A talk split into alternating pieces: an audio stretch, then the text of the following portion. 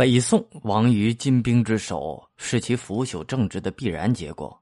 但金兵的残暴杀掠，也使当时社会的矛盾焦点发生重大转变。以汉族为代表的先进生产关系，反抗女真贵族野蛮侵略的民族斗争，成为主要矛盾。宋朝统治者与广大人民群众的矛盾斗争，退居次要地位。北宋以重文抑武、分散事权为特点的政治体制，虽然有很多弊端，却也有效防止了在皇室之外形成其他的权力核心。赵姓皇帝仍有无可替代的凝聚力和号召力。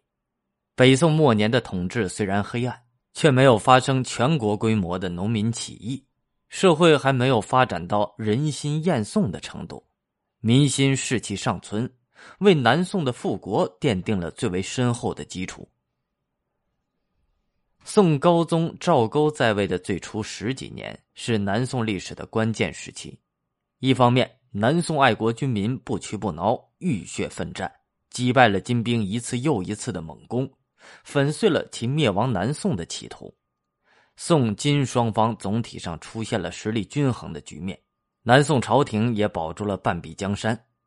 而另一方面，宋高宗先后与黄潜善、汪伯言、秦桧等汉奸相互勾结，迫害忠臣良将，与金朝订立了屈辱的绍兴和议，为腐败苟且、萎靡不振的偏安局面定下了基调。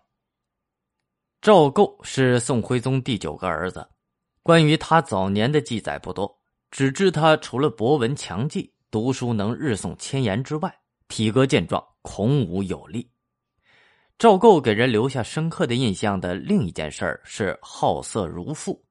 据说有不少侍婢被他蹂躏而死。如果不是靖康之变，他无论如何是当不上皇帝的。靖康元年（一一二六年春），金兵第一次包围开封时，赵构曾以亲王的身份在金营中短期为人质。当年冬，金兵再次南侵。他奉命出使金营求和，在磁州被守臣宗泽劝阻留下，得以免遭金兵俘虏。不久，围城中的宋钦宗派人命赵构为河北兵马大元帅，要他火速救援京城。然而赵构却只图自保，为了躲避敌锋，向东转移到大名府。不久，又跑到了冀州。靖康二年（一二七年）四月初。